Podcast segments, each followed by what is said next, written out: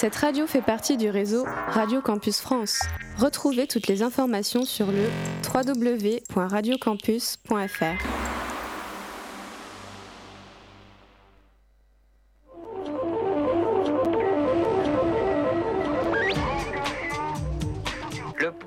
Possède la radio et la télévision. Eh bien, c'est maintenant le grand rendez-vous. Nous comptons sur la bonne volonté et sur la compréhension de tout le monde.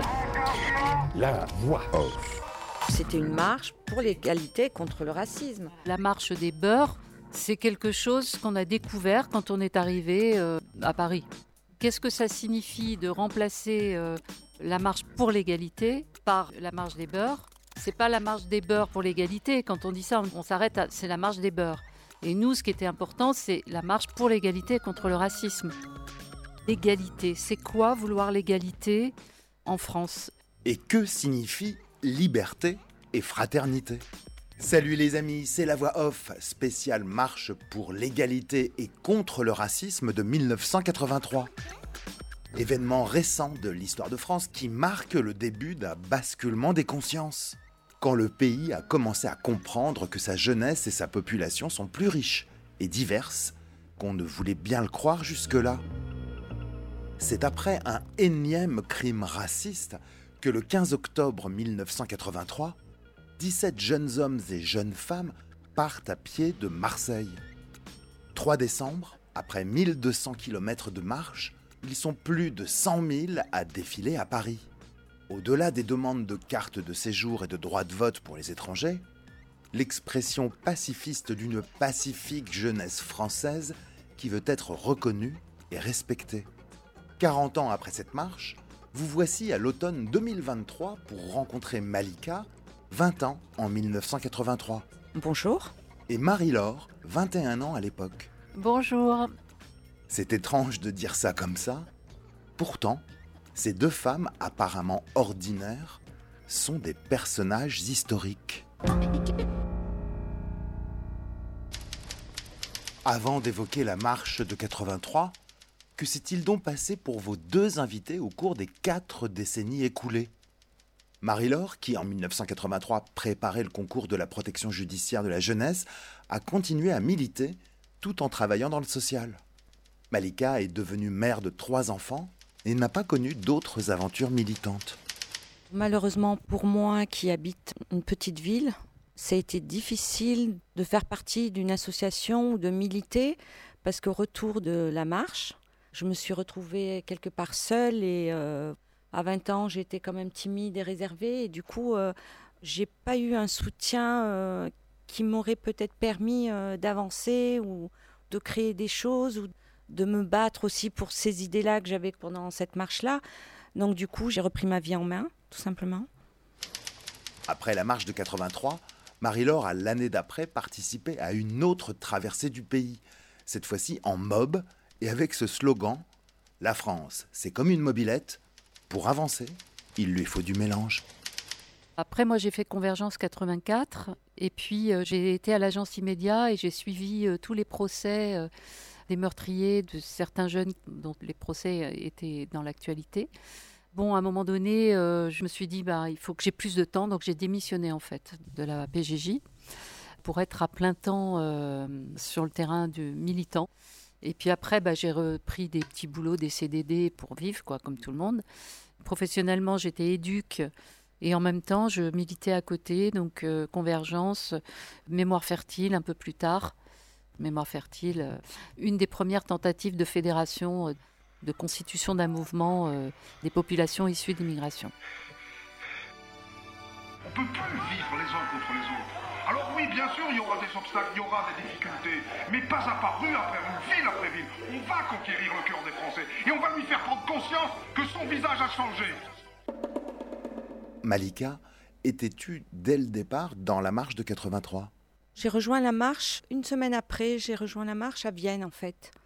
La veille, il s'était arrêté je crois au péage de Roussillon, donc du coup euh, quand j'ai participé au débat, euh, ça m'avait euh, pris un petit peu les tripes parce que euh, en juillet euh, quatre-vingt-trois, il y a eu le meurtre du petit Toufik Ouanès, je fais toujours allusion à lui.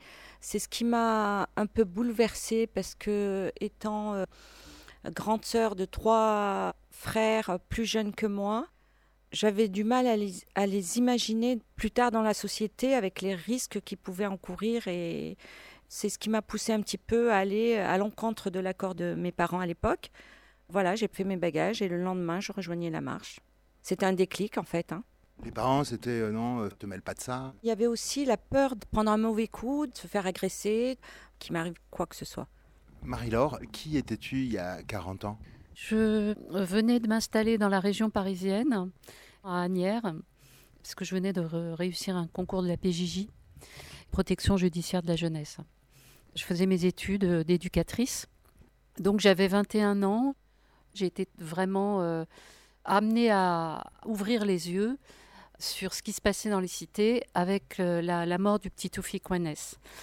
Depuis que j'étais à Paris, j'étais arrivée en quatre-vingt-deux, je lisais Libé et donc je suis tombée sur cet article qui disait qu'un un gamin de neuf ans avait été tué par un résident de la cité des quatre mille à la Courneuve.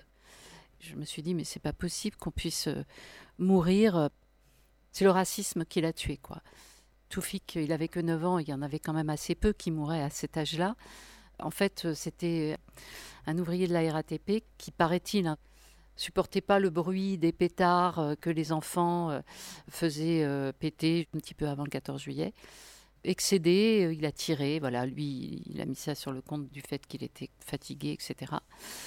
Mais bon, il savait quand même qu'il tirait sur un groupe d'enfants. Et c'est Toufik qui a reçu la balle en plein cœur. Dans cet article, j'ai pu euh, voir que d'autres, à Nanterre ou à Vitry, euh, étaient morts, tués des fois par la police ou tués par un résident euh, des pavillons, par exemple à Nanterre, Abden Bigemia. À Vitry, c'était Kader qui, lui, s'est fait tuer par le concierge de la cité. Euh, à Livry-Gargan aussi, il y avait un jeune, Moussa Mezog, qui a été tué par un vigile. J'ai pris conscience de ça brutalement. Et quand j'ai su en septembre qu'il allait avoir cette marche, je me suis dit, mais il faut que j'y aille, il faut que je la fasse. J'ai demandé à une amie à moi, également euh, éducatrice en formation. Et nous avons pris notre baluchon, on est descendu à Marseille pour faire la marche. Tu faisais partie des dix-sept ? Voilà. Si Cécile et moi avons décidé de faire cette marche, on avait euh, eu cette information euh, dans un, un magazine euh, qui s'appelle Expression, qui était l'organe de la FASTI, Fédération des associations de soutien aux travailleurs immigrés. Je crois que c'était écrit par euh, Christian Delorme. Il disait qu'il souhaitait qu'il y ait des personnes, euh, comme on disait à l'époque, françaises de souche, quoi. Il voulait absolument qu'il y ait des personnes qui vivent ailleurs qu'aux Minguettes. C'est pour ça qu'on a pris plein de gens sur le trajet, quelles que soient les origines. Euh, Et puis, en termes d'origine culturelle, ça pouvait être des gens qui avaient la même culture, en grosso modo, que ceux qui vivaient aux Minguettes, comme ça pouvait être des personnes qui vivaient dans une petite ville de province, comme ça avait été mon cas, à l'ouest de la France. Avant d'arriver à Paris, je vivais à côté de Saint-Nazaire.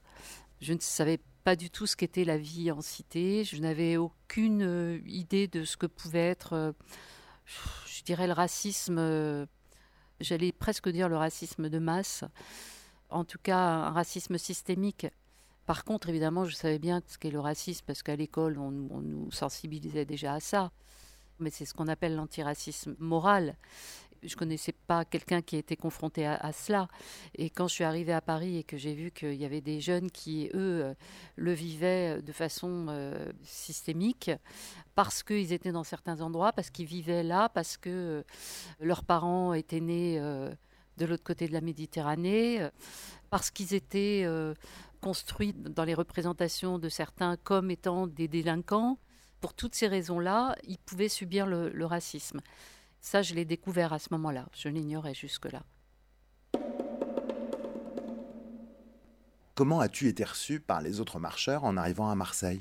Quel accueil, euh, curiosité. Euh, j'ai un peu l'image d'un chien et d'un chat qui sont euh, dans la même maison, qui savent qu'ils vont ah, probablement devoir vivre ensemble parce qu'ils euh, sont là ensemble et qu'il y a sûrement une raison pour laquelle ils sont là ensemble et qu'a priori, il faut qu'ils se fassent confiance. Mais en même temps, ils n'ont pas trop l'habitude euh, et ils se disent « mais c'est qui lui, c'est qui elle ?» et à se tester, mais pas de la suspicion, mais plutôt euh, se flairer. Quoi. flairer. Se dire, euh, excuse-moi du terme, hein, c'est blanc, euh, qu'est-ce qu'ils font là, euh, ils n'ont rien à défendre, ou voilà, des, peut-être que c'était un peu l'esprit de l'époque. Ouais, ouais. Moi, honnêtement, ça a été tout de suite, que ce soit avec Marie-Laure, Cécile ou euh, le reste des marcheurs, ça a tout de suite pris forme, en fait. Hein, euh, j'ai pas ressenti aucune animosité. Ou... Vraiment, ils me poussaient à les, à les rejoindre. C'est ce qui m'a aussi euh, encouragée à dépasser un petit peu mes peurs et ma réserve. Au cours de la marche, on est quand même restés soudés les uns avec les autres, à se soutenir euh, à chaque fois qu'il pouvait y avoir un, un événement un petit peu dramatique ou, ou autre. Les rapports hommes-femmes euh, parmi les marcheurs-marcheuses, c'était un enjeu ? Non, enfin, franchement, euh, on était des jeunes avant tout. Il faut savoir qu'on était vraiment en demande que des gens se viennent marcher avec nous. Tous ceux qui sont venus, comme Malika ou euh, Youssef, euh, Arbi, euh, Hassan, euh, Bouzid, il y avait Nassera aussi, pour parler aussi de filles, Taouès, étaient vraiment les bienvenus. Donc pour revenir un tout petit peu euh, à comment nous on a été reçus, euh, Cécile et moi, ils avaient envie qu'on soit là. Ce qui nous reliait, c'était d'être des jeunes, de savoir et de sentir qu'on portait des valeurs communes, quelles que soient euh, nos histoires et notre origine. Et on était très vite convaincus qu'on portait les mêmes valeurs et on était jeunes. Et en plus, on était des garçons et des filles, dans un âge où les garçons et les filles cherchent à se rencontrer quand même aussi. Moi, j'ai marché plutôt avec des garçons. On n'a pas eu d'ailleurs à se souder en tant que filles contre des garçons qui auraient été... Alors pas du tout, du tout. Chacun en avait nos, bah, nos affinités, euh, voilà. dix-neuf cent quatre-vingt-trois, c'est une époque où médias et politiques ne nous bassinaient pas encore avec l'islam et l'islamisme, dont on ne parlait jamais, car ce n'était absolument pas un sujet. Pas d'imam donc dans cette histoire, qui démarre aux Minguettes, un quartier de Vénissieux, banlieue lyonnaise. Les initiateurs de cette marche étaient le curé Christian Delorme et le pasteur Jean Costil. Et oui, ils sont euh, complètement initiateurs. C'est-à-dire que s'ils n'en avaient pas euh, fait germer l'idée euh, dans les mois et voire les années même qui ont précédé, la marche, elle n'aurait pas eu lieu. Les initiateurs en sont les jeunes des Minguettes qui avaient créé S O S Avenir Minguettes, dont Toumi euh, Djaïdja était le président, tiré à bout portant par un policier. Il s'est pris une balle dans l'abdomen et il est resté plusieurs jours à l'hôpital. Pendant quelques heures, euh, on a vraiment cru qu'il était mort et donc ça faisait un de plus. Et là, ça allait vraiment tout péter parce que les Minguettes étaient déjà euh, chauffées à blanc depuis au moins quatre-vingt-un, puisqu'en quatre-vingt-un, il y avait déjà eu des grèves de la faim qui euh, ripostaient aux, aux expulsions de jeunes qui subissaient déjà la double peine, donc qui avaient commis un délit et qui, après leur peine de prison, étaient expulsés. Donc il y avait une grève de la faim en quatre-vingt-un contre cela. Et cette grève de la faim a été menée par Jean Costil et Christian Delorme déjà. Et Hamid, euh, qui était donc un jeune concerné. En quatre-vingt-deux, il y a eu les rodéos, dont les médias ont beaucoup parlé. On fabriquait un peu l'événement aussi. Bon, bref, c'est pas trop le sujet. Mais donc, ça datait de plusieurs années, tout ce qui se passait aux Minguettes. Et euh, au printemps quatre-vingt-trois, il y a eu une surenchère de provocation, à la fois des jeunes et de la police. La police voulait absolument pousser les jeunes à la, à la faute. En mars, il y a eu trois cents jeunes qui étaient en rébellion contre la police. Et la fois d'après, il aurait pu y avoir des morts, aussi bien chez les jeunes que chez les flics sur lesquels on balançait des frigos, des choses lourdes, des étages, et cetera. Et là, ce sont des jeunes qui étaient proches de Christian Delorme qui ont fait baisser la tension. Dans un premier temps, en faisant un sitting, ça n'a pas suffi. Les flics ont continué dans une surenchère. Donc là, ils ont fait une grève de la faim qui a commencé en mars et qui s'est terminée le huit avril. Entre-temps, il y a eu un comité de soutien avec euh, des personnalités comme le bâtonnier de Lyon, Paul Boucher, le cardinal Lustiger, je crois, et pour alerter un peu l'opinion publique et pour mettre les projecteurs sur cette volonté des jeunes des Minguettes de faire baisser la tension. Ils font un sitting, ils font une grève de la faim, et à côté de ça, les flics continuent à les provoquer, et s'il n'y a pas un comité de soutien qui reconnaît cette volonté d'apaiser les choses, il va se passer un drame. On leur a suggéré de créer une association, donc ils ont créé S O S Avenir Minguettes. Les flics n'en pouvaient plus parce que qui était le président de S O S Avenir Minguettes? C'était Toumi Djaïdja, dont le frère était dans le collimateur des flics. C'est comme ça que finalement les flics, ont, bah c'est eux qui ont fait la faute, qui a consisté à tirer sur Toumi. Heureusement, donc, il n'est pas mort et c'est là qu'il a dit « bon, cette fois, ça suffit ». Malika. Voilà, d'après euh, ce que je sais, c'est qu'on a tiré sur euh, Toumi Djaïdja car euh, il défendait un jeune qui se faisait mordre par un chien policier. Il s'est mis entre euh, l'enfant et le, et le chien. Le maître chien lui a tiré dessus, alors qu'il défendait un enfant. Cette histoire commence donc en banlieue lyonnaise. Mais comment a-t-il été décidé que la marche partirait de Marseille, ville symbole de l'immigration nord-africaine ? Ceux qui étaient dans les préparatifs, c'était effectivement Christian Delorme et Jean Costil qui étaient donc de la CIMAD et du M A N, Toumi Djaïdja qui était président des S O S Avenir Minguettes, Jamel Attala. Ensemble, ils sont allés sur le plateau du Larzac l'été, rencontrer des militants pacifistes et on dit bah voilà, nous on va faire une marche. Donc ça c'était en juillet. Toumi donc se fait agresser en, en juin. Donc en juillet, ils vont sur le plateau du Larzac, et ils font état du projet de la marche, et c'est là que se constituent les premiers comités de soutien et comités d'accueil. Voilà. Donc c'est eux qui décident de ça. Donc là, ils demandent à quelques personnes, des Minguettes, des copains qui constituent S O S Avenir Minguettes, de faire partie du noyau, et puis euh, à quelques personnes, dont je fais partie, d'être là aussi. On nous a dit, bah, ça part de Marseille... Euh, Christian Delorme l'a dit l'autre jour à Marseille, il y avait plusieurs raisons. Nous avions l'intention de traverser la France entière. Pour traverser la France entière, il fallait qu'on parte du sud pour aller jusqu'au nord et redescendre sur Paris. Évidemment, on ne peut pas non plus aller en étoile d'est en ouest, mais en tout cas, symboliquement, on a traversé la France entière. Pourquoi du sud au nord ? Bah parce qu'effectivement, la population maghrébine, elle est quasiment toute passée par Marseille. Et puis, il y a eu aussi, en quatre-vingts et quatre-vingt-un, beaucoup de crimes racistes à Marseille. Lawari Ben Mohamed, tiré à bout portant par un flic, le C R S Taillefer, en octobre quatre-vingt. Une exécution, voiture à l'arrêt, enfin. Et le, le C R S qui dit euh, « j'ai la gâchette facile ». Quelques mois après, donc en quatre-vingt-un, Zahir Boudjelal, jeune de seize dix-sept ans, qui se fait tuer aussi. Euh, pas par un policier cette fois. Pour ces raisons-là, Christian Delorme et Jean Costil et les autres décident de partir de Marseille.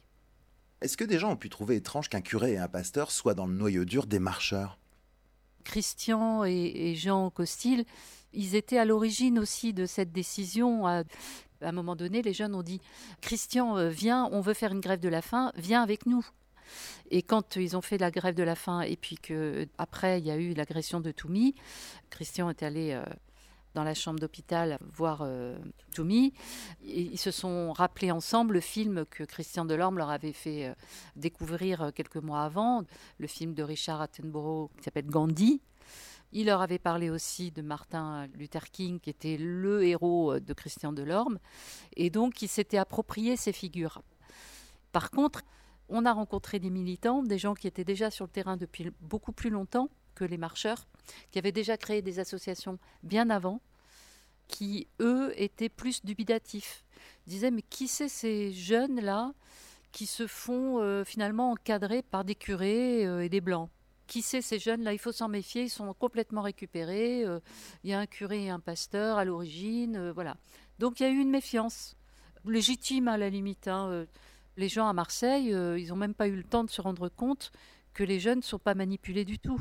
Donc les militants de Marseille, ils regardaient ça euh, très très dubitatif, euh, disant euh, « nous on n'a pas envie d'aller dans une action euh, montée par des curtons ». Et donc ils n'y sont pas allés.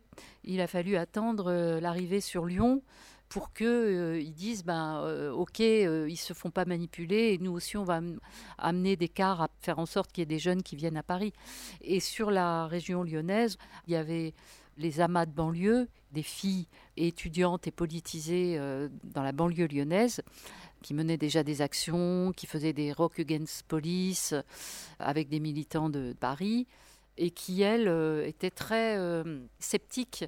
C'est quoi euh, ces jeunes euh, de Vénissieux, là, ils sont pas du tout euh, politisés, on les a jamais vus rien faire, et là, ils sont en train de, de marcher euh, avec un curé et un pasteur. Donc, elles, les amas de banlieue, elles ont été euh, jusqu'au bout en marge. Et sur Paris, il y en a eu aussi quelques-uns qui ont été en marge jusqu'au bout. À côté de ça, euh, il y a eu aussi des associations comme celle de Saint-Étienne et comme un collectif jeune de Paris qui, eux, d'emblée, euh, ont eu le temps de voir que ceux qui parlaient sur toutes les étapes, c'était bien des marcheurs. Nacera, Taouès, Cécile, Malika et moi, on était en retrait. C'était vraiment les marcheurs qui parlaient. Donc là, les garçons, quoi, parce que c'est eux qui vivaient le racisme dans leur chair. On était à côté, hein, on les soutenait, on était vraiment là. Bah, les garçons, c'est eux qui sont souvent en première ligne.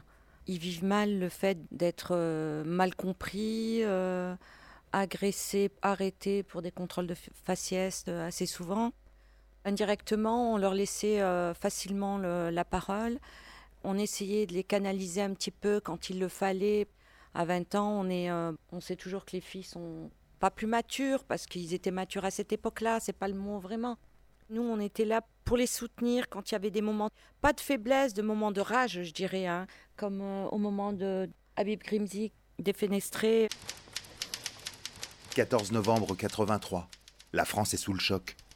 Le jeune Habib Grimzi est assassiné par défenestration du train Bordeaux-Vintimille, par trois candidats à l'engagement à la Légion étrangère. Ce meurtre raciste a lieu pendant la marche. Là, ils étaient vraiment en colère et euh, ils se demandaient même si ça valait le coup de continuer euh, cette marche. Les meurtres continuaient, tout ça pour rien. Nous, les filles, peut-être, Christian, Jean Costil aussi, on a essayé un petit peu de les booster pour leur dire non, il faut qu'on continue, au contraire. On est arrivé jusque-là, il faut aller jusqu'au bout et... Voilà, on verra ce que ça donne, mais il faut continuer. Ceux qui nous ont beaucoup aidés à ce moment-là, c'est aussi le, le collectif jeune de Paris, issu de l'immigration, qui avait créé Radio Beur, l'A N J, l'association Nouvelle Génération Immigrée. Et euh, il y avait beaucoup de jeunes militants politisés aussi, qui eux ont tout de suite soutenu la marche. Donc ils étaient très très présents à Paris pour nous accueillir. C'est vraiment eux qui ont organisé l'accueil euh, et les prises de parole sur l'estrade à, à Montparnasse. Et quand il s'est passé ce traumatisme de la mort de, d'Habib Grimzi et que tous on disait mais est-ce que ça vaut le coup de continuer à marcher alors qu'on fait du pacifisme, alors qu'on nous tire dessus et on fait un crime complètement barbare? Est-ce qu'on va continuer à courber les chines? Est-ce qu'on va continuer à marcher comme des moutons alors qu'on nous assassine? Et donc avec ce doute énorme, nous, on a effectivement euh, apaisé, on va dire, les, les filles, mais surtout les, ceux qui venaient de Paris, de collectifs jeunes, nous ont dit « surtout n'arrêtez pas ». Parce que nous, on sait que dans toutes les villes que vous allez traverser de maintenant à Paris, vous êtes attendus. Vous ne pouvez pas décevoir tous ceux qui vous attendent avec impatience. Rappelez-vous tout l'espoir que vous avez fait naître sur toutes les... les étapes menées jusqu'à maintenant, rappelez-vous cet espoir-là et dites-vous que là, il y a des tas de gens qui vous attendent, donc surtout n'arrêtez pas. Et c'est vraiment parce qu'elles nous l'ont dit, je pense à Rachida Azoug qui s'est déplacée, Kaïssa Titous qui nous a dit « venez, surtout n'arrêtez pas ». Le crime était tellement odieux que la presse, les, les médias nationaux s'en sont emparés. À Strasbourg, il y a même eu un journal télévisé, Antenne deux, euh, Isabelle Béchler est venue à Strasbourg pour rencontrer les marcheurs et faire le journal télévisé sur place le lendemain de la mort d'Habib Grimzi.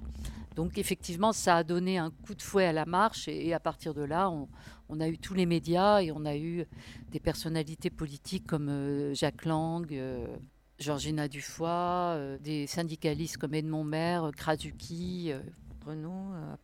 Donc la marche part de Marseille le quinze octobre quatre-vingt-trois, dix-sept personnes. Le trois décembre, il y a cent mille personnes à Paris et huit marcheurs, marcheuses vont être reçus par le président de la République, François Mitterrand à l'époque. On, on va y revenir. Il y a des revendications sur cette marche, hein, notamment sur une carte de séjour et sur le droit de vote des étrangers. Mais globalement, la marche... L'intitulé exact, c'est « Pour l'égalité et contre le racisme ». Et tout de suite, les médias ont euh, appelé ça la marche des beurs. Quel regard, euh, à l'époque, vous portiez sur ce mot « beurre » rebeu. Est-ce que ça vous a euh, agacé que les journalistes changent l'intitulé de la marche pour l'égalité et contre le racisme, de l'appeler la marche des beurs? Personnellement, à l'époque, vu ce qui se passait euh, en cette période, ça ne m'a pas choquée vraiment. Hein. C'est avec le temps, avec les années, avec la maturité, où après on, on se dit, mais en fait, euh, ça n'a pas de sens, quoi. Dire beurre, c'est peut-être pas vexant, mais ça n'a pas de sens, là. Alors que c'était une marche pour l'égalité contre le racisme, voilà. Qui réunissait, euh, que ce soit français, arabe, euh, portugais, espagnol, italien, euh, elle était ouverte à, à tous. Rebeu, c'était plus euh, parisien. À Lyon, ils disaient les roch et les cousins aussi disaient. C'est un terme qu'on a tous découvert parce que c'est pas un terme euh, lyonnais, c'est vraiment un terme parisien. Il y a des jeunes qui ont décidé de s'appeler Radio Beur. Hein. Ils ont revendiqué ce terme et c'est évidemment pas du tout un problème. Simplement, quand on vient euh, du Sud, ou, enfin même moi je venais de Paris, mais moi j'avais jamais entendu euh, ce terme. Et puis euh, les copains de Lyon, ou toi d'Annonay, ou de Valence, ou quoi, en fait on a tous découvert ce terme. La marche des beurs, c'est quelque chose qu'on a découvert quand on est arrivé euh, à Paris. Après, la question qu'on peut se poser...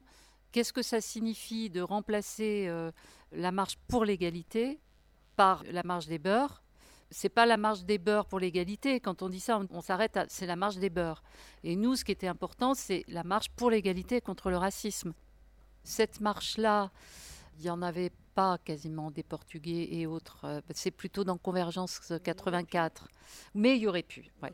Et puis, il y avait quand même, j'ai envie de dire, José Vieira, qui effectivement est portugais, qui était euh, au tout début euh, de la marche à Marseille, puisqu'il était le permanent jeune de la FASTI, la Fédération des associations de soutien aux travailleurs immigrés.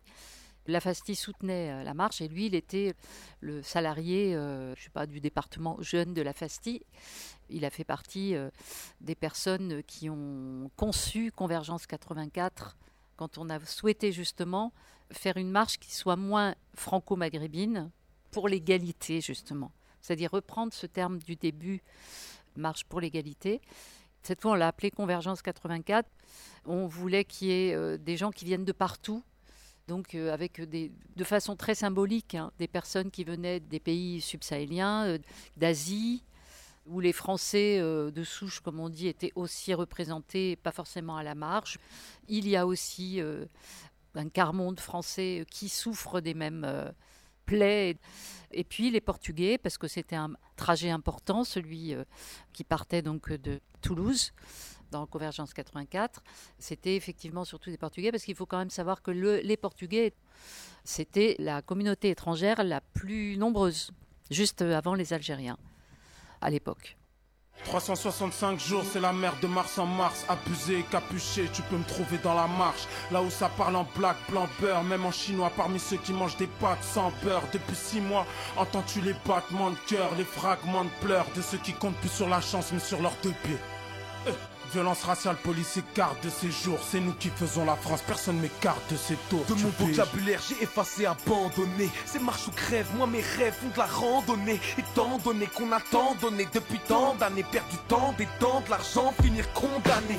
C'est pas ce que je souhaite, même si nos rêves sont encerclés. Dépouillant sanglantés sur les sentiers de la liberté. Dans la rue des millions, traités comme des chiffons. Si l'amour est aveugue, l'état doit être cupide. Lampedusa, je regarde la télé, l'air médusé. Né du mauvais côté de la Méditerranée, l'espoir fait mourir, toute ma famille s'est noyée au fond de la mer, tant de vivroyer. Je rêve d'avoir les papiers, Casanegra, combien tu rêves pour faire l'oracle. Carte de séjour, j'avais quatre piges dans mon anorak. Les anciens font preuve de courage, quatre-vingt-trois la marche, une bouée de sauvetage, coincés mes rêves sont partis au large. Quelque chose qui m'a marqué dans cette histoire de la marche pour l'égalité contre le racisme, des marcheurs et marcheuses disent « On a été très surpris d'être bien reçus et de se rendre compte que tous les Français n'étaient pas racistes. » Mais les gars, je te vois acquiescer. C'est vrai, hein, je veux dire, en faisant cette marche, on aurait pu même se poser pourquoi on marche en fait, parce qu'on on s'apercevait qu'on était super bien reçus, qu'il y avait du monde, qu'il y avait des débats, des questionnements, que les gens euh, s'intéressaient à ce qu'on faisait, puis l'ouverture d'esprit... Euh, plein de choses positives, mais euh, il y a eu l'Oriol où ça s'est mal passé, où on s'était fait agresser. Euh, il y a eu aussi, je ne sais plus dans quelle ville où on avait dormi, euh, On nous a... oui, aux échelles. En se levant le matin, on s'était aperçu qu'on nous avait crevé les pneus de la staffette. C'est là d'ailleurs où on s'était décidé de stopper le nombre de marcheurs. On était trente-deux, on s'est dit stop. Euh, il y a beaucoup de gens qui essayent de se greffer à notre marche. Pourquoi limiter à un nombre de marcheurs ? Pas facile d'héberger trente-deux personnes.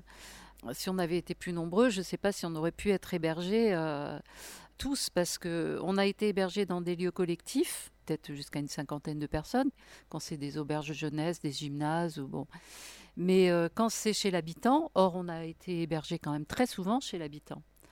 Il faut quand même trouver euh, une trentaine de familles. Euh, alors des fois, une famille prenait deux marcheurs. C'était beaucoup dans l'Est, chez l'habitant. Souvent, on était deux. Hein. Les marcheurs euh, des Minguettes, euh, ils avaient assez peur d'aller dans une famille euh, euh, blanche. Ils étaient plus rassurés d'aller à deux. Euh, voilà. Mais bon, il faut déjà trouver une quinzaine de personnes. Quand un comité de soutien, euh, y a, même quand il y a une trentaine de personnes, il n'y a pas forcément trente personnes pour accueillir. Mais on l'a arrêté aussi parce qu'il y avait des jeunes qui nous avaient rejoints et qui faisaient partie des Benbella. Benbellis, on les appelait à l'époque. Quand on s'est aperçu qu'ils venaient d'un mouvement politique, c'est là où on s'est dit euh, on arrête le nombre de marcheurs. On voulait rester apolitique, euh, on voulait rester nous-mêmes. Et on ne voulait pas se faire récupérer par tel ou tel parti. Ce sont les médias dominants qui ont donné une caisse de résonance à cette marche. Dès le quinze octobre, on avait un article des entrefilets. Il y avait Le Monde, Libé, Le Matin. Après, on avait très peu jusqu'à Lyon. À Lyon, il y a eu Le Progrès, plus les mêmes journaux nationaux. À la suite du crime d'Habib Grimzi, en plus de la presse papier, il y a eu les médias télé. Est-ce que sans ça, il euh, y aurait eu euh, du monde où les gens l'auraient su ou quoi ? D'une ville à l'autre, il y avait à peu près une trentaine de kilomètres. C'était quand même des militants. Quand on était accueillis quelque part, ils devaient faire en sorte de prévenir l'étape suivante. Ça avait été préparé en amont sur le plateau du Larzac. Il y aurait eu du monde quand même, mais pas autant, évidemment. Les radios euh, nationales, ça a donné de l'ampleur. Ben, c'est surtout aussi le fait qu'on ait su que Mitterrand allait nous recevoir, qu'on avait quand même des ministres et pas des moindres sur le trajet. Donc forcément, les télés les filmaient. Pékin moyen, il, il se dit, bah, tiens, mais là, il se passe quelque chose d'important, donc euh, il faut y être le trois décembre. Quoi. Non seulement vous marchiez avec une certaine attention médiatique, mais aussi euh, le soir, à l'étape, il y avait des rencontres. Ça vous a laissé de bons souvenirs, ça ? Oui, ça se passait bien. Il y avait un échange, il y avait des débats par moments assez houleux. Toujours les mêmes questions qui reviennent, hein, pourquoi on a fait cette marche. Puis ça se finissait toujours par une petite soirée euh, sympathique, il y avait toujours un peu de musique, euh, voilà. Une marche qui démarre à dix-sept le quinze octobre quatre-vingt-trois. Le trois décembre, il y a cent mille personnes à Paris, voire plus. Et le président Mitterrand reçoit huit marcheurs, marcheuses. Malika, tu en étais ? Oui, je crois que c'était le, le jour même où on a appris qu'il y aurait huit euh, euh, marcheurs qui seraient euh, choisis au dernier moment pour aller à l'Élysée euh, rencontrer Mitterrand. C'était bien défini, euh, il y avait le casier judiciaire, euh, Toumi en faisait partie, hein. Je crois qu'il y avait Cécile, Christian Delorme, Jean Costil, Jamel Attala, Farid de Lazare. Moi, il y a mon qu'un. Euh, Didier Platon. Voilà. Quand on était sur l'estrade, là, à Paris, tu sais même pas ce qui t'arrive. Hein. On te prend comme ça par le bras, on te met dans les voitures euh, présidentielles. Tu comprends rien, en fait. Hein. Il y avait des motards à droite, à gauche, euh, en train de pousser les voitures euh, pour laisser le passage. Quand on vous prend, on vous jette dans la voiture, euh, que vous êtes dans un cortège. Puis là, vous vous retrouvez à l'Élysée, euh, devant euh, François Mitterrand à l'époque. Il vous reçoit où ? Dans un salon. Ça n'a pas duré longtemps. Hein. Je ne sais pas, une demi-heure, une heure, même pas. Hein. Il essaye un petit peu de discuter avec chacun d'entre nous, euh, d'où on vient, euh, les problèmes qu'on peut avoir dans notre ville, euh, comment on y vit. Enfin, et ça, il le pose à chacun d'entre nous. Euh, j'ai entendu dire que c'était moi qui avais posé la question euh, pour la carte de résidence des dix ans qu'on avait obtenue. Le droit de vote n'a pas été euh, accordé, retenu.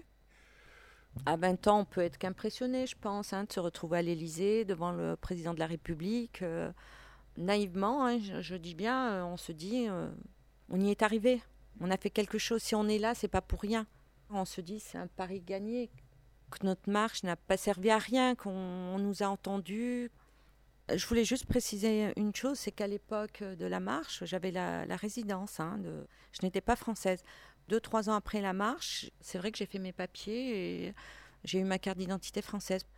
Me dire, je suis française à part entière, il faut que je fasse le nécessaire, l'avoir noir sur blanc et euh, voilà. La France, c'est mon pays. Où es-tu née ? À Marseille. Et le droit du sol ? Moi, j'ai mes parents qui sont partis en Algérie de soixante-douze à soixante-dix-huit. Moi, je suis née à Marseille, ma grande sœur, elle est née à Mostaganem, j'ai une autre sœur à Oran, l'autre à Paris, l'autre à la Grand-Combe, l'autre encore à Mostaganem. C'est une histoire assez particulière. Être partie à dix ans et de revenir à seize ans. Même à l'époque où j'étais en Algérie, euh, adolescente, pour moi, c'était le manque de ce pays. Pourtant, je, je n'avais que dix ans quand je l'ai quitté. Mais pour moi, c'était toujours ce retour. Parce que j'ai des souvenirs en tant qu'enfant qui n'étaient pas très beaux dans le pays de mes parents.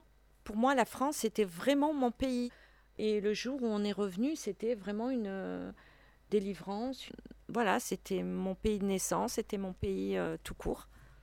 Le retour en Algérie, hein, je dis bien, pour mes parents a été difficile. Euh, au début, ils étaient contents d'y être, mais euh, y vivre, c'était autre chose, parce qu'on s'est retrouvés à vivre assises dans une seule pièce. Mon père ne travaillait pas, ma mère ne travaillait pas. C'est pour ça, chacun a sa propre histoire. Moi, la mienne a été difficile. Je veux dire, le retour en Algérie, même pour mes parents qui, euh, six ans après, sont revenus en France, c'est pas pour rien. C'est qu'ils n'ont pas trouvé leur place non plus là-bas. Quand je suis revenue en France à seize ans, c'était pour moi un soulagement, c'était un retour dans mon pays. Ce mythe du retour a, on a pris un, un coup avec la marche, en fait. C'est-à-dire que jusqu'au moment de la marche, il y avait encore ce mythe du retour dans les familles. Et avec la marche, c'était vraiment une façon d'inscrire vraiment euh, cette composante de la population française en France et donc euh, de bouter un peu ce mythe du retour. Euh, quoi.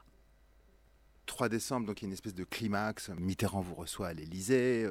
Puis sous la lumière des projecteurs médiatiques, et cetera. Et vous vous sentiez comment après toute cette aventure et toute cette pression-là ? Il était prévu que je parte aux Antilles parce que j'avais mon frère qui vivait là-bas. Et donc je suis partie là-bas aussitôt.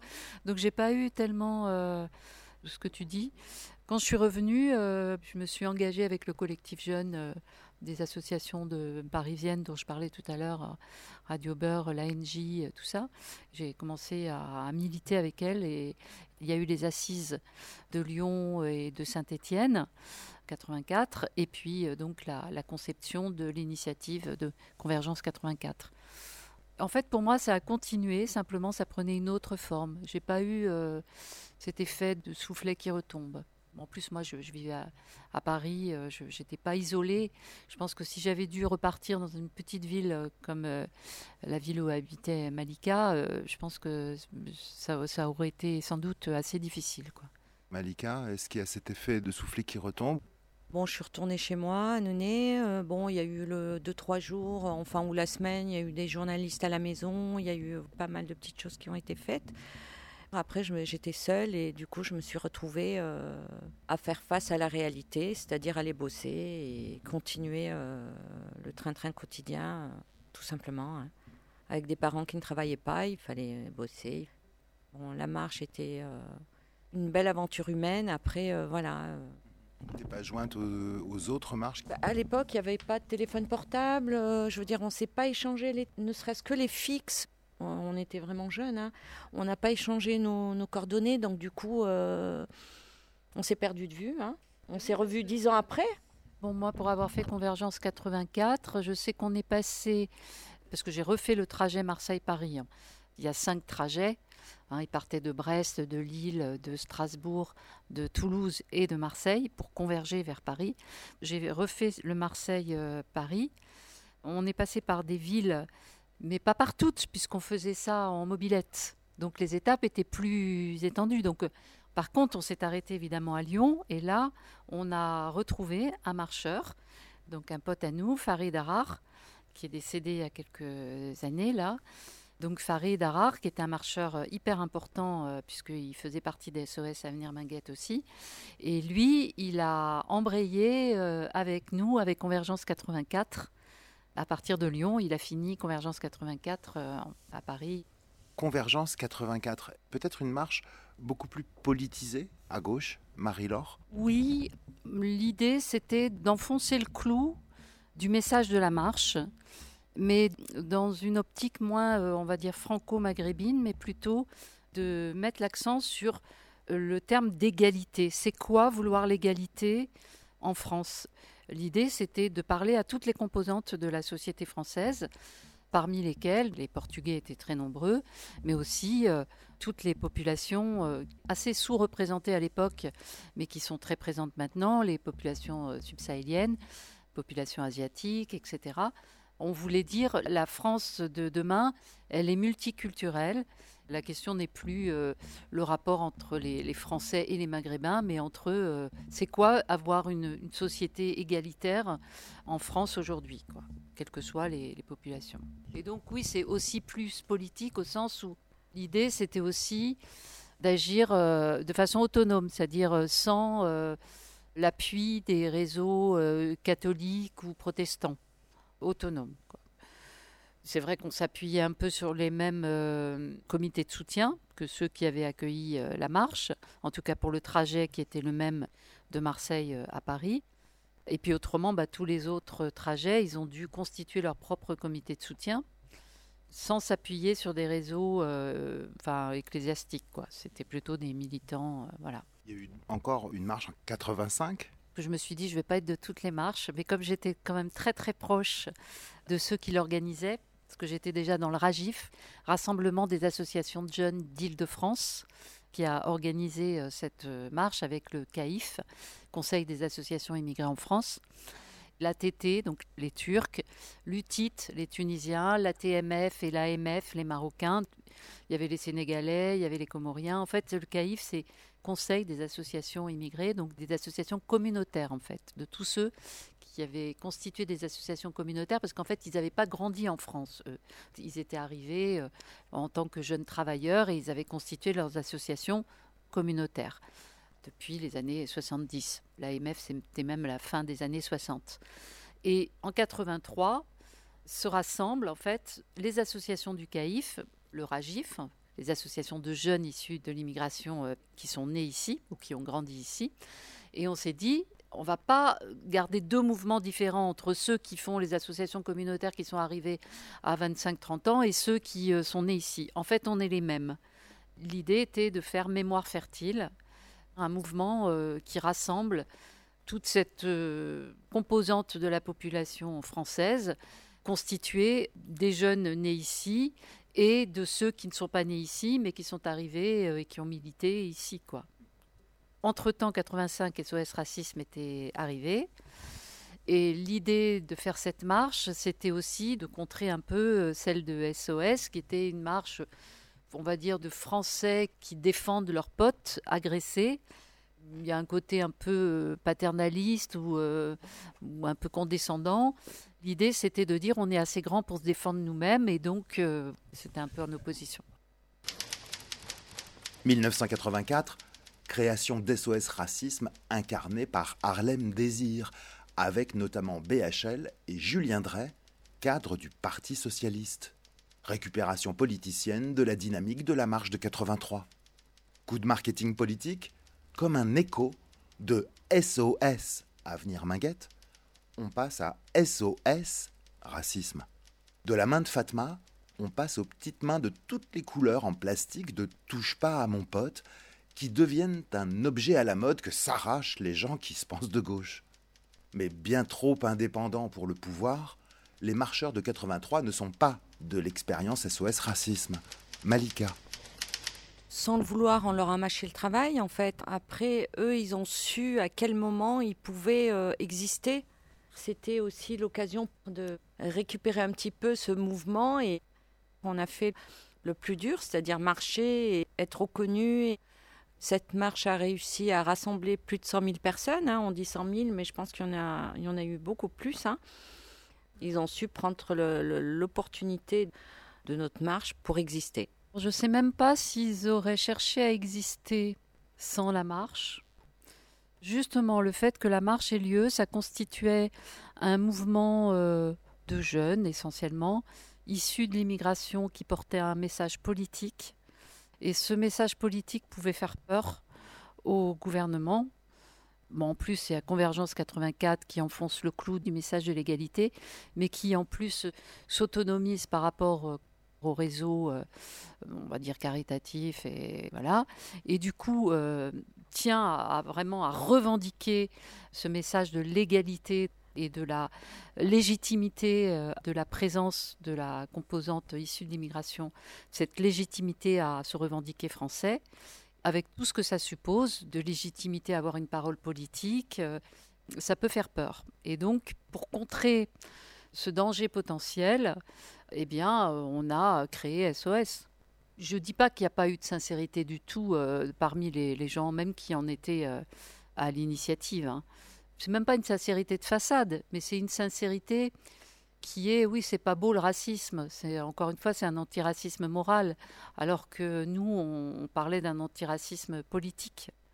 L'antiracisme politique faisait trop peur et donc il fallait vraiment donner la part belle à l'antiracisme moral avec les bons sentiments. Et puis bah, du coup, on fait des concerts avec des dizaines de milliers d'euros et des figures euh, médiatiques connues comme Renault et autres, Goldman et autres.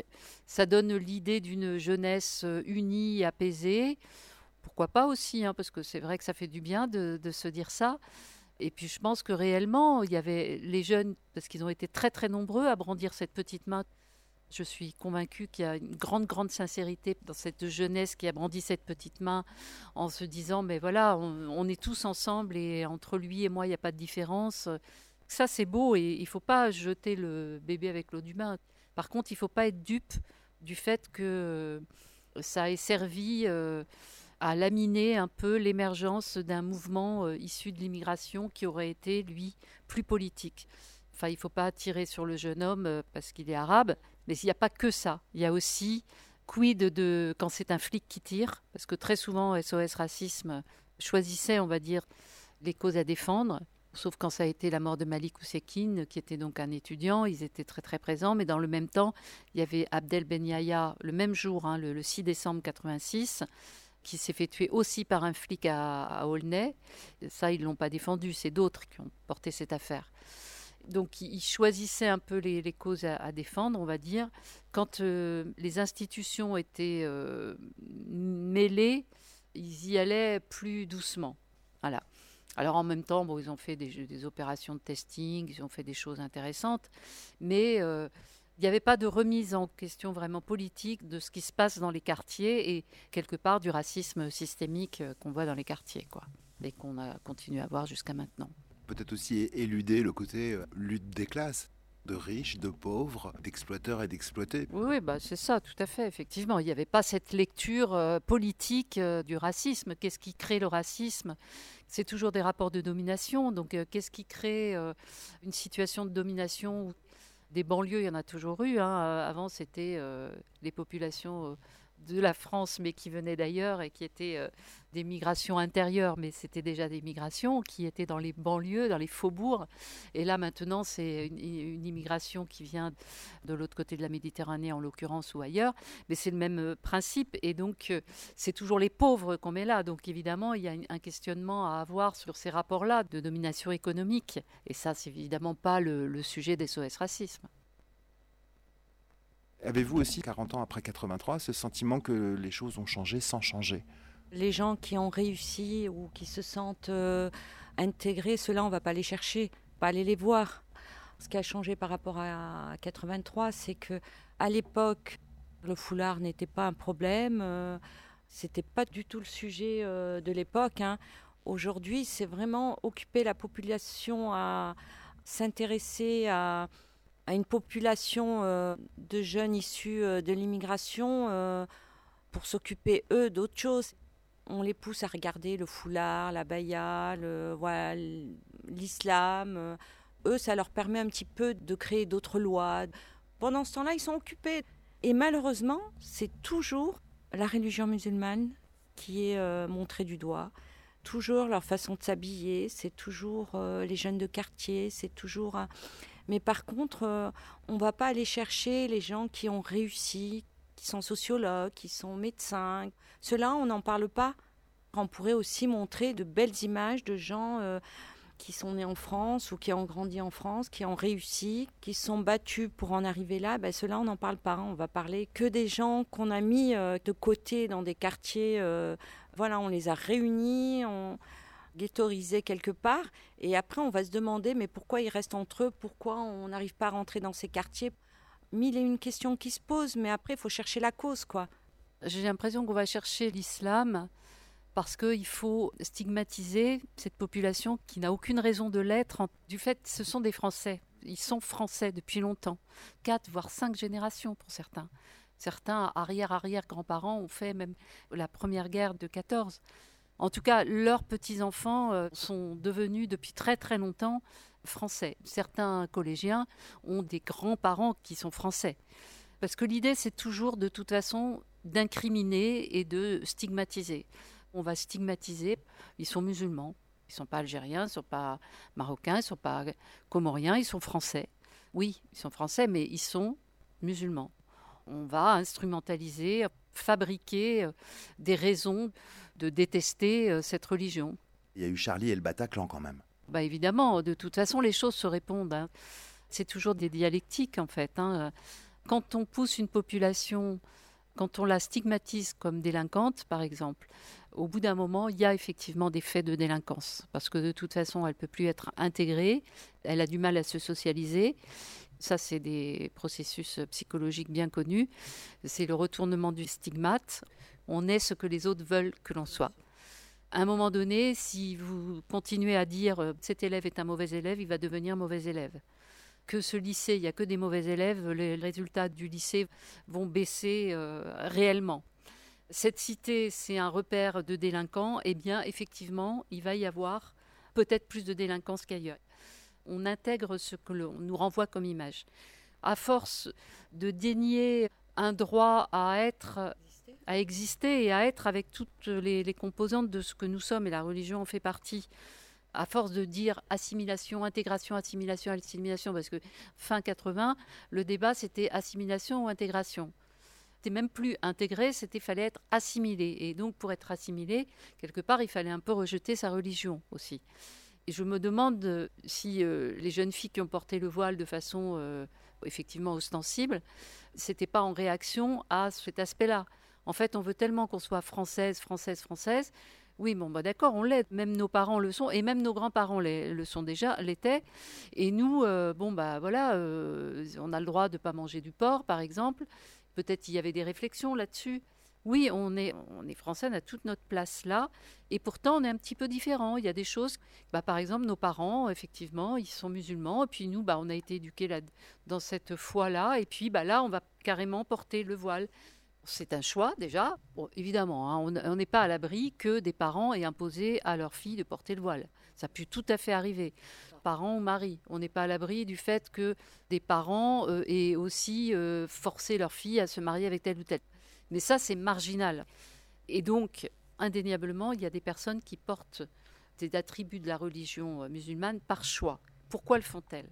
Bah, plus on vous dit que vous n'avez pas le droit d'avoir des choses qui appartiennent à votre subjectivité, et plus vous allez les revendiquer.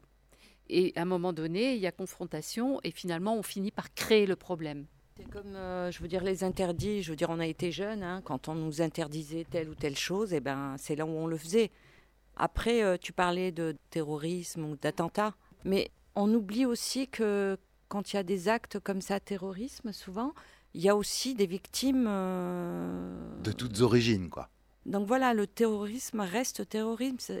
Il n'est pas euh, spécifique à, à l'islam. Ça n'a rien à voir. L'islam, c'est une religion de paix, d'amour et de respect. Parfois, de, de, chez des jeunes gens qui se mettent dans la religion, souvent bien plus que les parents. Ils sont poussés dans leur retranchement. Donc euh, voilà, on dit ça de nous... Moi, j'ai éduqué mes enfants, euh, je ne les ai pas forcés à faire le ramadan, je ne les ai pas forcés à faire la prière, euh, je ne la fais pas encore, peut-être qu'un jour je la ferai, mais avec tout ce qu'ils ont vu, tout ce qu'ils ont entendu, ça les pousse un petit peu à être... Ils font le ramadan, pour certains font la prière, mais c'est leur choix personnel.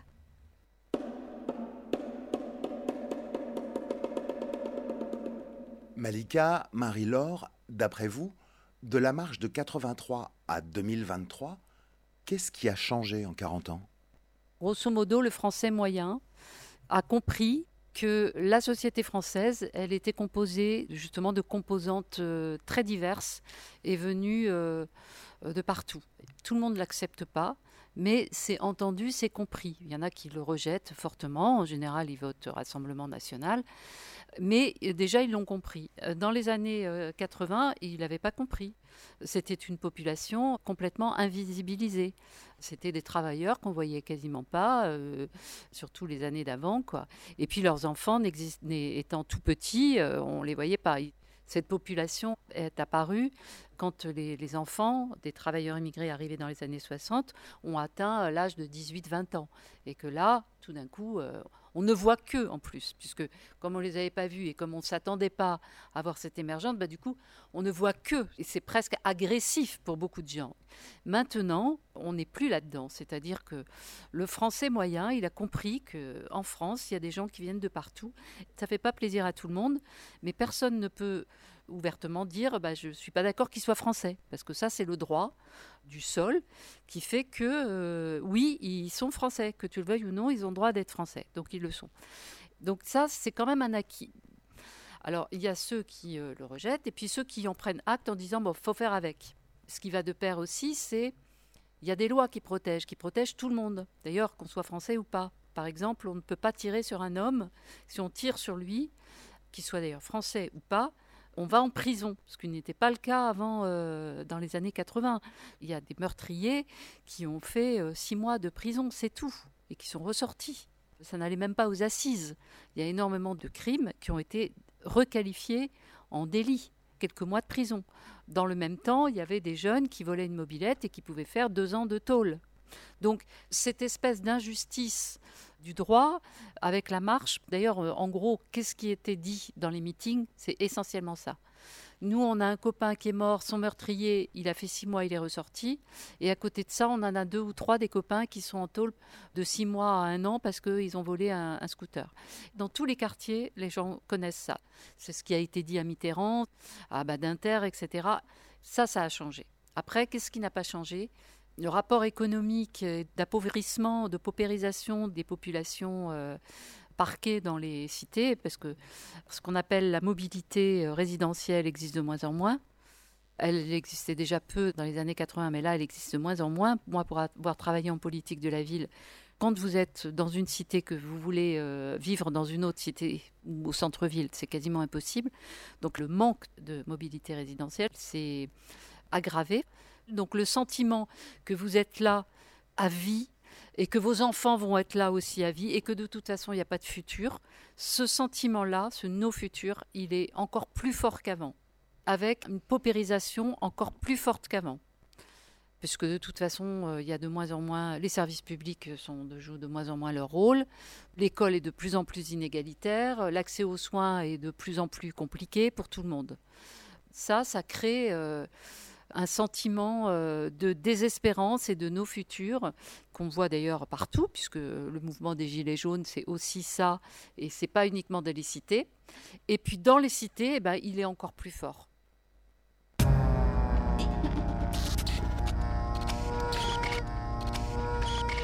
Et voilà les amis, c'est sur ce constat que nous prenons congé de Marie-Laure et Malika, que nous remercions.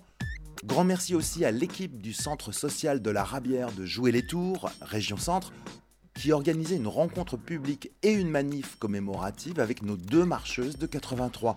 Et puis enfin, grand merci à notre ami Driss Benama, sans qui cette émission n'aurait pas eu lieu. Conversation à réécouter sur notre site, polémix et la voix off point com, avant qu'on ne se retrouve très bientôt sur votre radio préférée. Ce n'est qu'un combat. Continuons le début. Salut.